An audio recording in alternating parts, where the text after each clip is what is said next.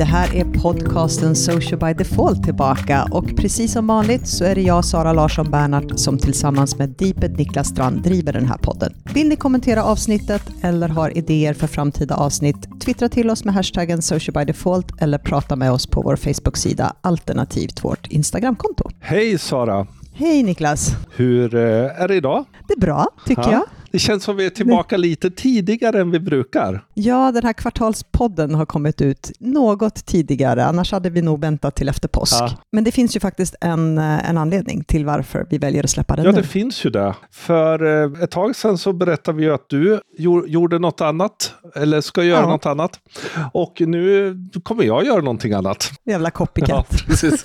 Alltid följer dig som en trogen... Nej, eh, jag slutar på banken helt enkelt. Ja. Efter hur många år? Jag var ju, har ju varit där tre år som anställd Mm. och sen så var jag ju där ett år innan som konsult och sen jobbade jag ju med dem även tidigare. Så det är ju, det är ju ett tag. Mm. Vad ska du göra nu då? Ja, alltså jag startar ju upp min gamla låda igen och när släpper det här? Eh, Första april. Så man kan ju tro att det här är fake, men det är det inte. Så är det faktiskt 14 år sedan jag startade Deep Edition. Ja, helt otroligt. Och då hette ju Niklas Strand Digital PR och sen blev det Deep Edition Digital PR. Nu är det ju Deep Edition bara. Så det ska bli spännande. Det var ett tag sedan man var i konsultbranschen. Man kan ju säga att timingen kanske låter helt bisarr, men jag tror att det kan vara bra och det var dags att göra det nu. Det är väl som de säger, en gång konsult, alltid konsult. Och du har ju varit alltså, egenanställd, även om du har jobbat tillsammans med folk hela ditt liv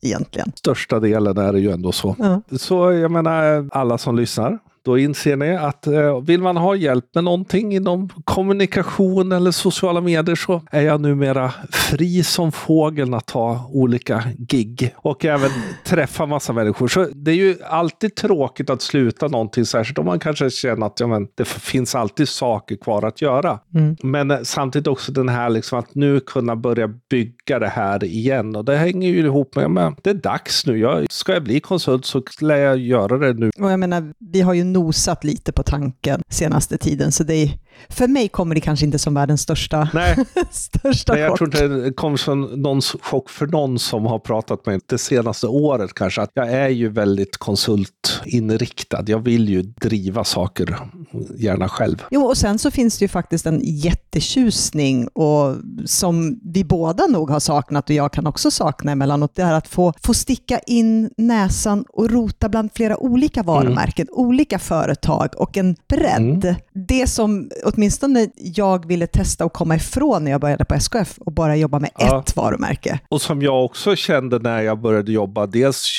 valde att bli konsult eh, med, med SCV och även faktiskt ta jobb där, att det är kul och lärorikt att jobba med bara ett varumärke en längre tid. Det, för det innebär att man också kan, efter ett tag börjar man hitta andra saker som faktiskt ska byggas och sådana saker. Och samtidigt, jag menar, både du och jag, det här, jag har varit nu ett stort bolag väldigt länge, vilket har gjort mig till en bättre konsult. Jag skulle säga en, en ödmjuk konsult med förståelse för hur komplext det är på andra sidan. Du och jag har ju pratat mycket om det här Mm. eh, genom åren. Någonstans att jag menar, har man inte varit på kundsidan så förstår man inte varför det tar sån tid. Men när man väl är där så börjar man förstå, även om det ibland kan vara, då vara frustrerande ändå, men att det tar tid. För det är många lag. Det, det är liksom en organism som ska följa varandra. Man kan inte springa iväg av sig själv. Oerhört lärorikt och jag är supertacksam för att jag har gjort det och tacksam för liksom alla människor jag har mött på banken. Och det är sorgligt att lämna också självklart, för det är så mycket folk som man har träffat nästan dagligen som man inte kommer träffa nu. Liksom. Tills de, tills de knackar på dörren efter ett tag och bara hej, kan du komma tillbaka och konsulta för oss? För oss så förändrar ju det ingenting. Vi fortsätter med våra kurser, vi fortsätter Ja. med vår podd. Den kanske till och med kan komma ut lite oftare eftersom åtminstone en av oss inte nu sitter fast i en anställning.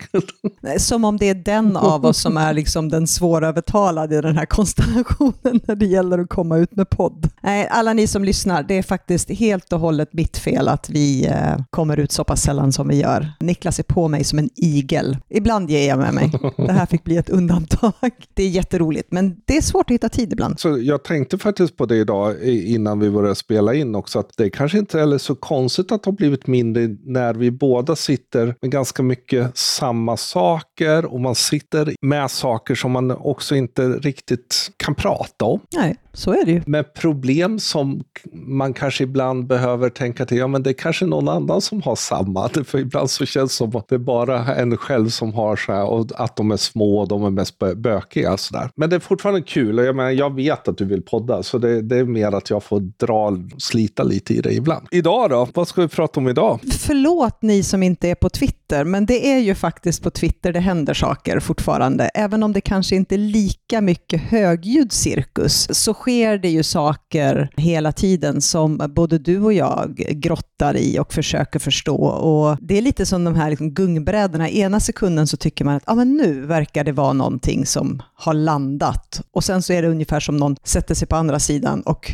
fullkomligt skjuter över den här gungbrädan och så är det... Muskelgutten står på ena sidan och man tror att han står still. Då springer han över till andra sidan. Och... Ja, han är ju konsekvent i sin inkonsekvens i alla fall. Så kan, så kan vi sammanfatta. I din vardag så är Twitter en reell del för att hålla sig till som globalt varumärke. Så är det ju. För mig så är det också någonstans lite, jag menar, Twitter har ju varit där man ändå antagligen lagt mest tid på om man ska vara helt mm. krass. Även om jag fortfarande inte tror att som svenskt företag är Twitter speciellt viktigt som varumärke så är det fortfarande ett socialt medie som har en väldigt bred impact och därför tänker vi att det kan vara vettigt att prata om det. Vi rasar ju väldigt sällan, du och jag, i sociala medier. Det, det gör vi ju inte, men ibland så kan man ju bli lite trött på saker och jag blev ju lite trött häromdagen.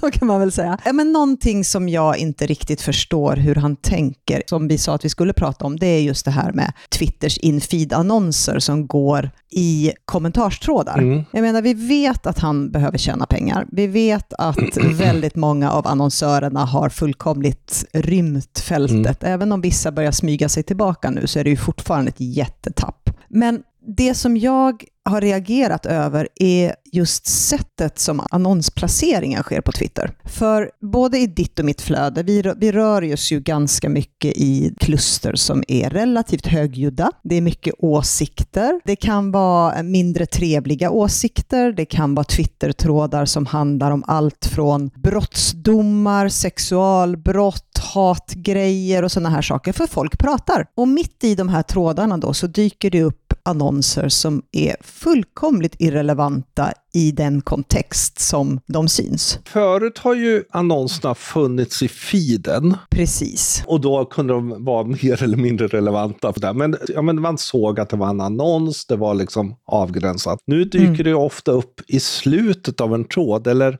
Två, tre tweets till brukar det vara i konversationen. Det är, är ju verkligen dark pattern-varning på. Mm. Och det är ofta, som åtminstone hos mig, annonser där det är annonsörer som jag är väldigt ointresserad intresserad av, typ spel och sådana saker. Plus att mm. de är då ofta gjorda på ett sätt som blir lätt att man, och kommer liksom från en avsändare som en person oftare än ett varumärke. Mm. Otroligt mycket dark patterns. Och, och, det där är ju jätteirriterande för man börjar ju läsa dem och så blir man ju extremt irriterad. Liksom. Först förvirrad och sen irriterad. Ja men precis, för det var, det var det jag försökte få fram häromdagen på Twitter, för då läste jag en tråd som, där det var många som hade kommenterat, så det var verkligen som att följa ett samtal mellan flera mm. olika personer i kommentarerna. Och så helt plötsligt mitt i detta, det var en ganska mörk diskussionstråd, så dyker det upp en annons och innan jag förstår att det är en annons, eftersom jag läser, mm. så tänker jag så här, vad är det här för idiot som inte fattar och ska göra promotion för sig själv mitt i den här diskussionen? Och sen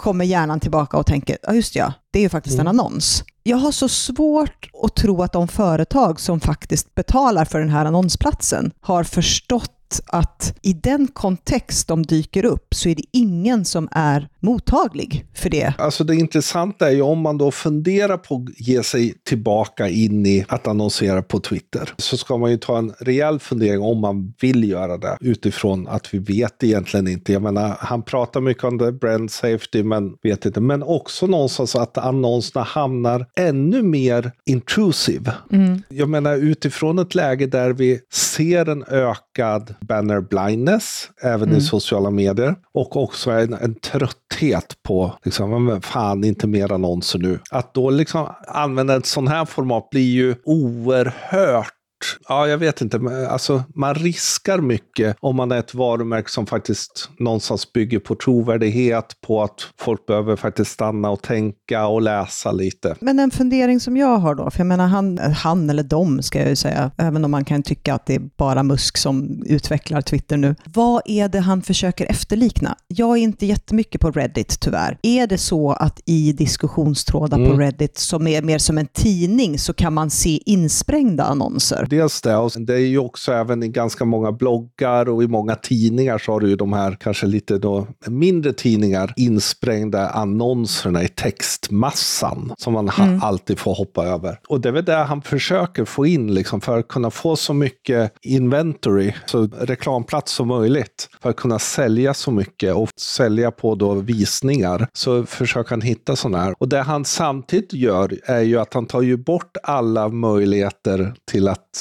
inte se dem. Därför ah, ja. Tredjepartsprogrammen är ju döda. Därför de hade inga annonser. Utan du kan bara använda Twitter så där finns annonserna. Så alltså, han trycker ju in allt en del nu. Vilket skulle kunna vara jättepositivt som annonsör. Men problemet är att placeringarna blir, blir mm. problematiska. För det var lite grann som, som vi diskuterade. Hade det bara varit som det var förr i själva flödet i feeden, så att det var mellan olika tweets, för där har du ju en brokig skara utav massa one-liners eller tweets som kommer ut. Där passar de bättre och jag förstår att, att han mm. behöver annonsplatser och att företag vill annonsera. Men det här blir som, tänk dig en mingelfest för att dra den här gamla mm. anekdoten. Mm. Och så står det fyra, fem personer och diskuterar djupgående om ett ämne. Och så kommer det in någon tjomme från vänster och bara köp de här kakorna från Kakservice. De är jättegoda med extra mycket choklad på. Det är första intrycket om det hade hänt så hade ju varit, vad är du för någon tjomme som kommer ja. här? Och det är precis samma känsla man får. Ja, men det skulle vara en större transparens i det om du satte den direkt efter så att säga, huvudtweeten. När du öppnar mm. en tråd. Så huvudtweet,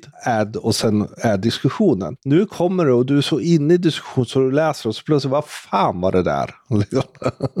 Och det har vi ju sett i mejlhantering. Här plötsligt så får vi det i det här. Väldigt märkligt. Men på tal om att gömma så har han ju faktiskt smugit ut en annan funktion som vi upptäckte häromdagen. Ja, och den hänger ju ihop med faktiskt att SVT har valt att nu då stänga sina kommentarer på Twitter, vilket vi kan diskutera någon annan gång. Det är ju också en ny funktion där att man kan stänga av så att så ingen kan svara. Det är bara de som jag nämner som kan svara. Och, och det kan vi diskutera någon annan gång utifrån ett sociala medieperspektiv. Men där vi också då såg faktiskt Myra som kom med det, att man kan gömma andra svar i, en, mm. i sin egen då tråd. När jag började titta på det så såg jag att det hade liksom flaggats för för ganska länge sedan. Nu har det launchats väldigt soft, för jag har det inte. Jag tror inte du har det. Nej, jag har det inte än heller. Android-app appen verkar ha det, eller åtminstone några där. Några har det på webben. Väldigt märklig launch. Det här är nog hans eget sätt att kunna gömma kritiker i sina egna trådar. Då kan man ju faktiskt moderera en tråd om mm. den finns, vilket är bra för ett varumärke. Ja, men kan också vara dåligt utifrån en diskussionskommunikationskritik perspektiv. Sen, vi vet ju att man ska vara försiktig med att dölja om det inte är rent brottsligt. Ja, jo, och det är ju upp till varje varumärke att göra sin egen policy. Men det som jag reagerar över är att det så i grunden förändrar Twitter. Alltså det finns mm. inget som han eller någon har gjort som förändrar Twitter så mycket som den här funktionen. Nej, det är sant. Eftersom det innebär plötsligt att istället för att förut, vilket har varit jobbigt som varumärke, att man inte kan göra någonting åt en tweet som säger nio dumma i huvudet och ni borde försvinna. Typ säg åt Twitter att det här vill vi helst inte se. Att plötsligt att varje tråd blir ens egen och man blir väldigt mycket mer Facebook eller någon annan. Fråga på det då, för jag menar innan det här så har man ju inte kunnat lyda under lagen om digital anslagstavla, att man som ägare av en digital plattform eller en Facebook-sida eller en LinkedIn-sida faktiskt har ett ansvar att plocka bort saker. Hur, vad händer nu? För Twitter har man ju varit varit förskonad. Om den launchas fullt, för det är ju någonstans där, men man kan ju inte lyda under någon om man inte kan göra det även om det är launchat. Men om det launchas så att alla får den, så är det ju självklart så att då plötsligt så då blir du ju ägare av din tråd och vad som mm. är i den. Och, och, precis som du är inne på, det, alltså det förändrar Twitter i grunden. Och en annan diskussion blir ju intressant om då stora konton som säger, men jag kan inte styra vad min, min svans säger. Jo, det kan du helt plötsligt. Jag kan säga utifrån ett perspektiv, ja men det är ju ganska bra, för det här är ju faktiskt ett problem man har. Men samtidigt så blir jag lite också, uff, ska vi förändra Twitter så i grunden? Att vad, vad, vad, vad blir det kvar av? Twitter har förändrats någonstans i mitten av november. Jo, fast det här är så i grunden förändra idén med Twitter. Äh, därför jag men, förut har var och en varit ansvarig för vad du skriver och någon annan kan inte göra någonting åt det. Nu plötsligt så har vi ett helt annat sätt. Så ja, sen så den senast verifierade konton. Ja, alltså han har ju pratat om det en del, att man som verifierat konto ska få en liten skjuts i synlighet, man ska få lite ökade impressions, man ska få, förutom då kunna skriva längre och sådana här saker. Men nu gick han ju faktiskt ut igår på sin egen Twitter och sa att i For You-feeden så kommer verifierade konton lyftas mycket högre. Mm. För, för er som inte är så ofta på Twitter så är det ju plötsligt att eh, Twitter också då gjort en For You-feed som då försöker likna TikToks feed, inte mm. utseendemässigt men hur den fungerar som är då algoritmbaserad helt på vad du... Intresse. Och interaktioner väldigt mycket. Och sen har du följarfeed som då du kan bara se de som du följer. Osäkerheten här har ju blivit, är det så att de bara kommer få lite högre synlighet eller är det så att bara verifierade konton kommer synas i For You-feeden? Det får vi ju se vad som händer. Frågan är om man vet det själv. För att om man då går in och tittar på vad är ett verifierat konto så har han ju också flaggat lite olika saker och velat. Och det som hänt då är att det som vi benämner som Twitter Blue, den här gamla verifieringen, det blåa checkmarksmärket, det är alltså privatkonton eller personkonton eller kändisar som kan då för en mindre summa, vad blev den nu till slut? På, på webben är det 8 dollar och i appen så betalar man också Apple-skatt, så då är det 110 kronor per månad för att få den här lilla blå bocken. Och det kan vem som helst få. Man ansöker och man eh, betalar och sen, det går relativt fort har jag förstått. Men det här är ju då bara för personkonton. Det finns ju två ytterligare verifieringsmärken och det ena är grått och de gråa checkmarksen, de är gjorda för institutioner, regeringar, statliga myndigheter. Precis.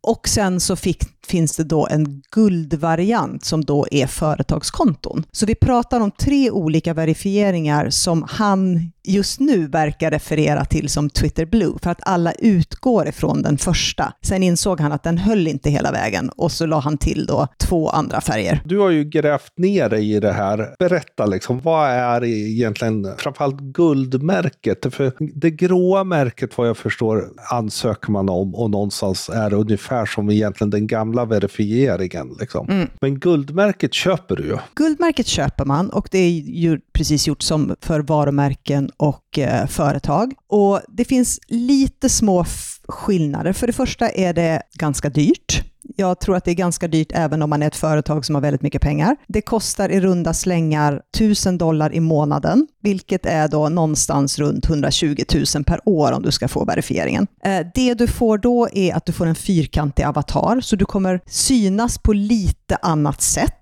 och sen har du då möjlighet att göra någonting som heter Twitter Gold Affiliate. Och det innebär att om du är ett varumärke som har massor med undervar Twitterkonton i, i olika länder, eller du har affärsområden, eller du har kanske anställda som är kopplade till det här varumärket, då kan du koppla på hur många affiliated Twitter konton som helst för då 50 dollar per månad. Så jag menar, ganska snabbt så börjar det adderas till en relativt stor summa. Det som sker då är att på din egen Twitter-hemsida så står det, på, om du har huvudkontot så står det att det är ett huvudkonto och på varje underkonto finns det då en synlig koppling koppling emellan ditt underkonto och det kontot som det är kopplat till. Så det, det finns någon slags linjär struktur i det här som kommer synas. Och sen är det egentligen exakt samma sak som sker då för Twitter Grey eller Twitter Gold. Du kan skriva längre tweets, du kan få tillgång till att rösta i polls, du kan få tillgång till att göra polls, du kommer ha möjlighet till att få hjälp av en fysisk person mycket snabbare och då det här, du kommer få en högre räckvidd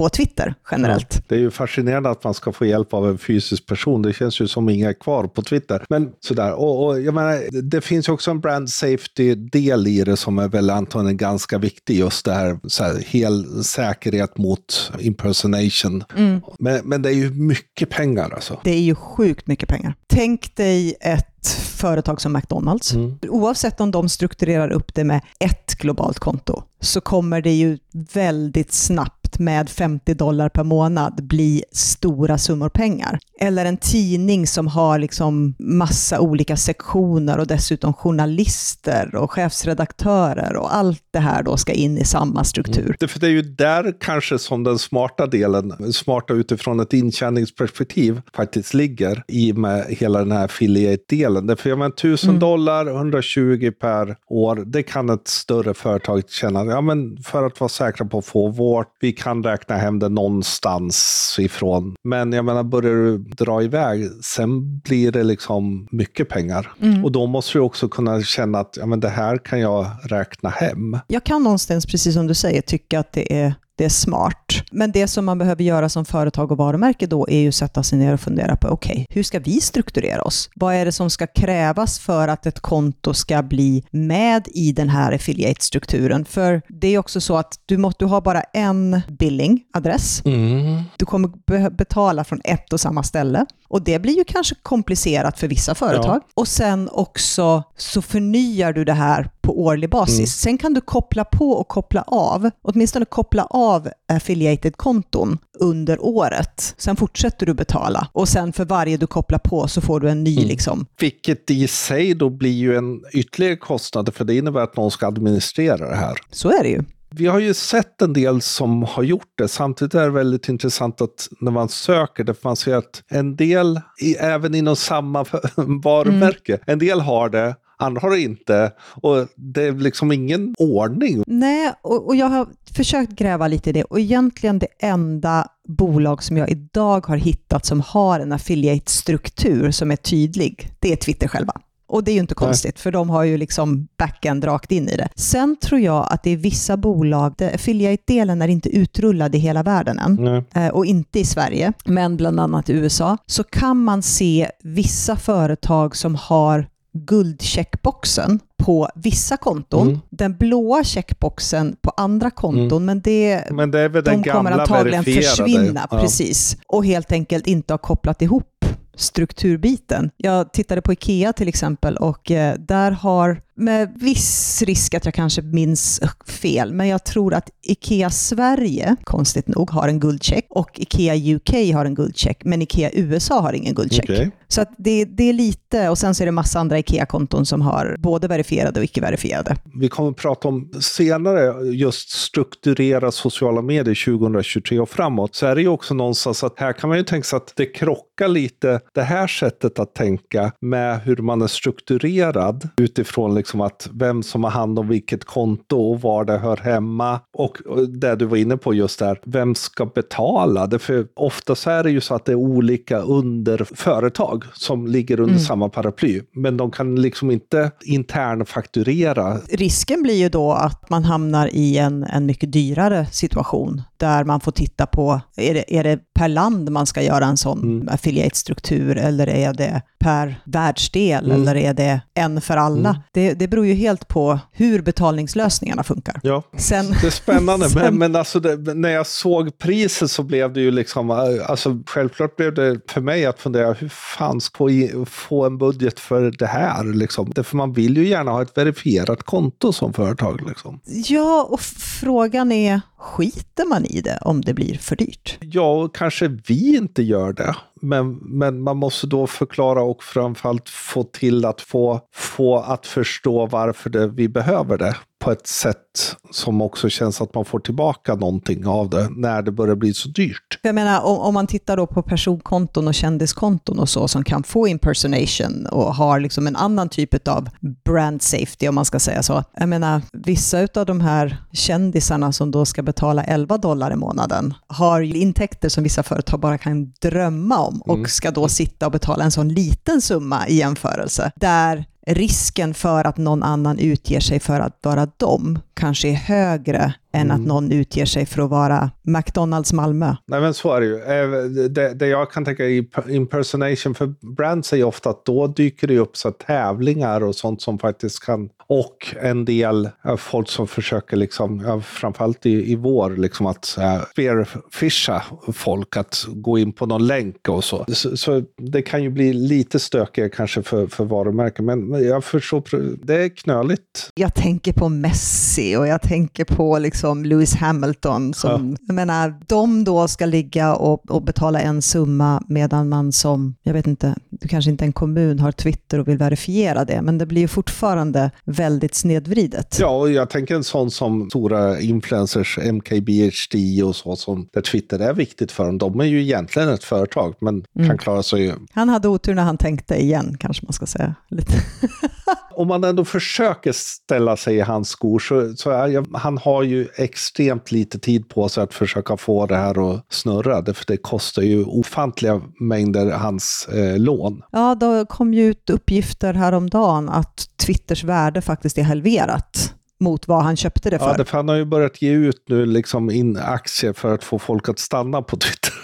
och då var det till en eh, valuation som var halva, som var 22 miljarder dollar mm. istället för 44 som han faktiskt gav. Och det är ju liksom en fail som heter duga. Hans mål var ju att var det slutet av 2023 så skulle eh, värdet ligga på 250 miljarder dollar. Så han har en bit kvar. TikTok, TikTok, ja. TikTok.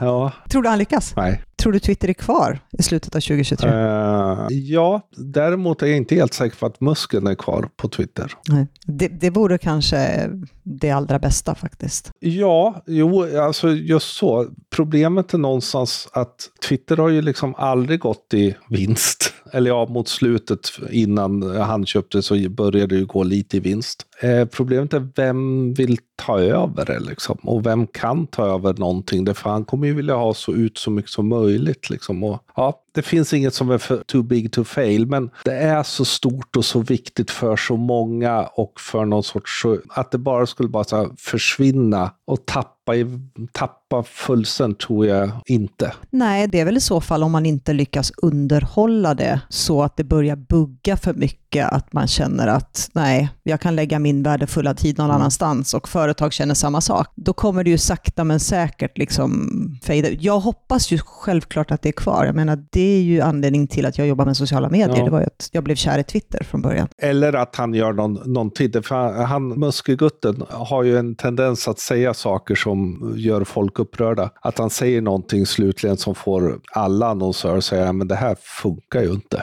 Sådär liksom. Alla de mm. stora. Sen självklart, jag menar, det finns vissa annonsörer som skiter i det och därmed så får han in lite pengar. Men de är extremt sällan i den nivån att det faktiskt kan hålla uppe den inkomst han behöver. Och lite som du sa i början, jag menar det du ser i annonsformat just nu åtminstone i dina trådar och jag ser det också i mina, det är mycket spelföretag. Mycket spelföretag och en del tech företag. Jag såg mm. faktiskt Wired är tillbaka och annonserar. Så det är väl några som är på väg tillbaka. Men om, om vi går tillbaka, tänker du köpa Twitter Blue? Nej, inte alls. Nej. Säger jag sådär just nu. Nej, jag, jag tänker köpa ChatGPT 4. Jag är lite till och från sådär på, på Twitter Blue. Dels vore det kul att köpa det för att pröva det. Men sen eh, samtidigt, om det är så att den här For You-grejen blir, då kommer man ju inte synas alls om man inte har det, om man ska vara krass. Det kommer bli mycket, mycket mindre synlighet. Liksom. Så är det. Samtidigt som när man tittar på statistiken så tycker jag den för min egen skull är ganska deppig. Ja, jag jo. läser mycket mer än vad jag skriver idag. Ja, så utifrån ett läsarperspektiv så behöver jag inte Twitter Blue. utifrån, ett, utifrån ett synlighetsperspektiv så skulle jag säkert kunna få upp räckvidden ganska rejält om jag började twittra mycket mer. Mm aktivt. Jag hinner inte det dagsläget? Är både och. Alltså, jag, jag tror att du och jag, båda två, framförallt ser jag i mitt, har lidit ganska mycket av att vi var väldigt tysta under ett par år. Jag menar, mm. Det var faktiskt så att man inte var på Twitter ens varje dag ett tag, när man bara hade tröttnat. Och där ser jag i min, att jag är så utrankad och framförallt mycket av mina ganska många följare är antagligen inte aktiva längre. Jag kan tycka att det vore kul att testa någon gång. Det är en sak som jag har märkt på de som har köpt, är ju det, för det är ju det här längre tweetsen. Men mm folk är så jävla vana vid att skriva en viss storlek. Så när det står någon så här show more så brukar jag klicka på, ja då kanske en rad till. Det är aldrig så där att de utnyttjar allting, utan det är så där. Men de kan om de vill. Det, det blir så här, ja nu har han skrivit jättelångt. Nej, det var en rad till. Liksom. Alltså den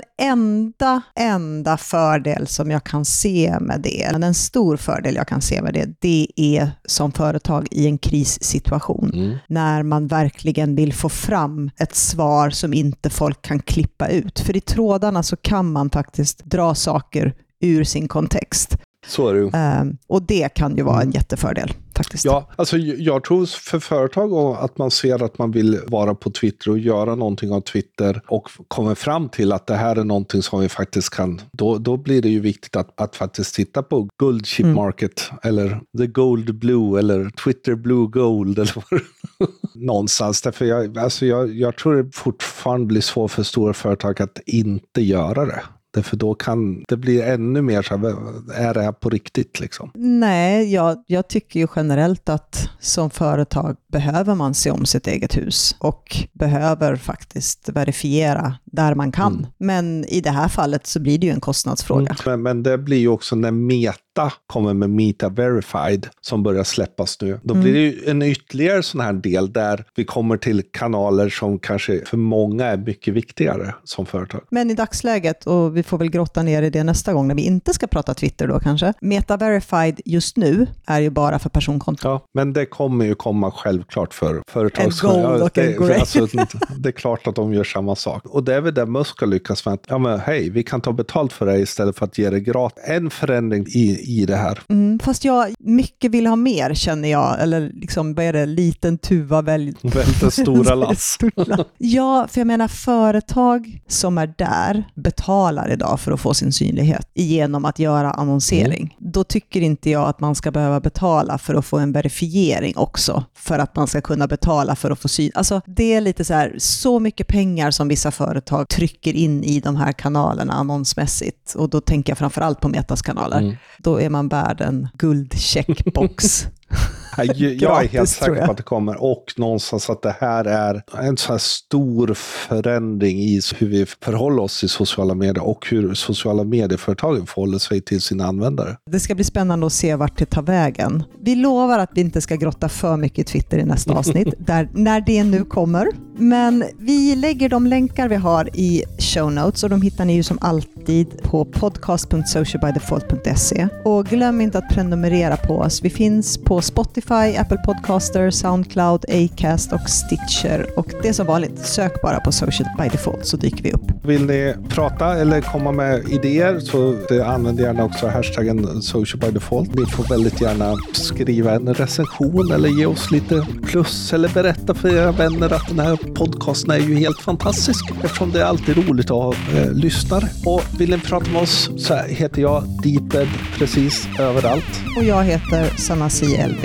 överallt. Tills nästa gång, ha det så bra. Hej då! Hej då!